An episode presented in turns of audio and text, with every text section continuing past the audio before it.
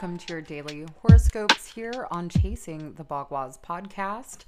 Today is September 22nd, 2022, and I'm your astrologer, Alexander Irving, here to talk about the beautiful transits that we have today. Well, very unique energy as we leave Virgo season. That sun is going to ingress into Libra, which is its fall uh, at 9:03:43 p.m. on the East Coast. It will be here until October 23rd. But there's a lot that's going to transpire within the day for us, as in the morning we have that moon.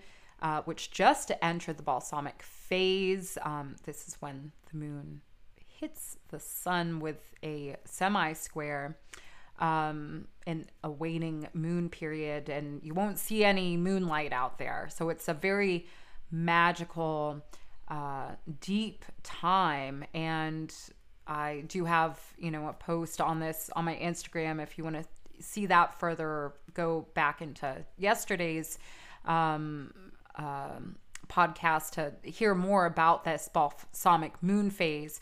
But we're in this phase until that new moon on Sunday, and it is going to be intense, inspiring us into the d- direction of our heart. And what a time as we leave Virgo season entering into Libra, which is very much emphasized on relationships, and Jupiter is in its opposition, the guru. Jupiter is the teacher, right? It brings lessons, it brings luck, and it's retrograde, and it has been retrograde in this opposition to Mercury. So, yes, this is a powerful time. And as we transcend into Libra season, this is a time to invoke magic into ourselves, our relationships, and our standards, our values that we have within ourselves and our relationships. There's so much standing still in a way um, that we have to have some patience.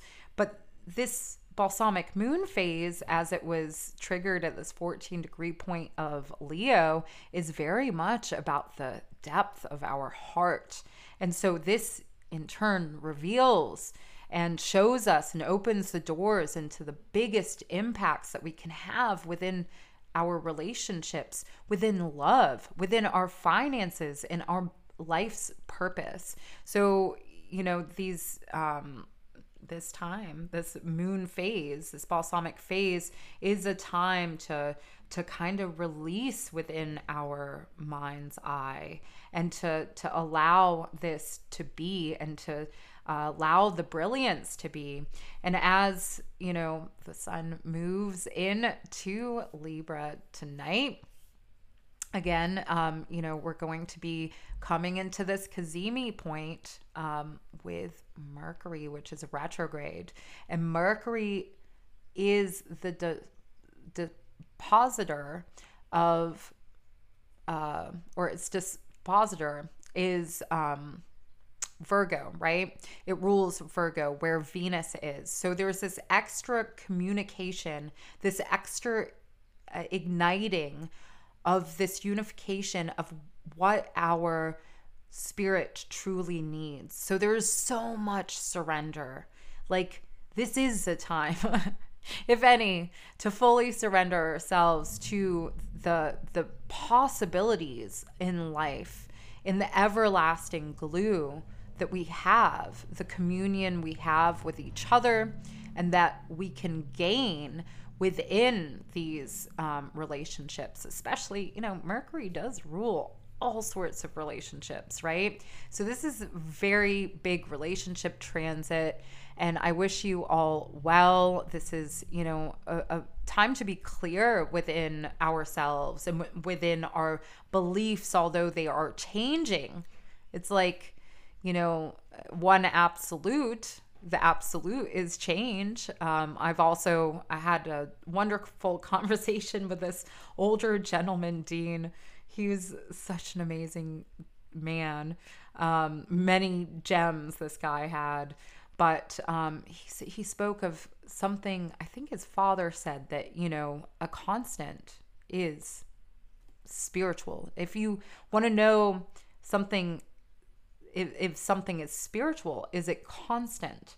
So let's look at this within ourselves and how we show up in relationships, the spiritual gifts, the spiritual urges, and let's not stuff our desires because this is a time to make our desires work within a very sattvic understanding and sattvic in in the Vedic understanding is this higher, clear uh, mind state. It's like you know the the bodhisattvas. It is uh, what brings us into purity into enhanced enlightenment. So this is where we need to maybe suspend ourselves, not not know completely, but allow ourselves to be responding to what the universe holds for us.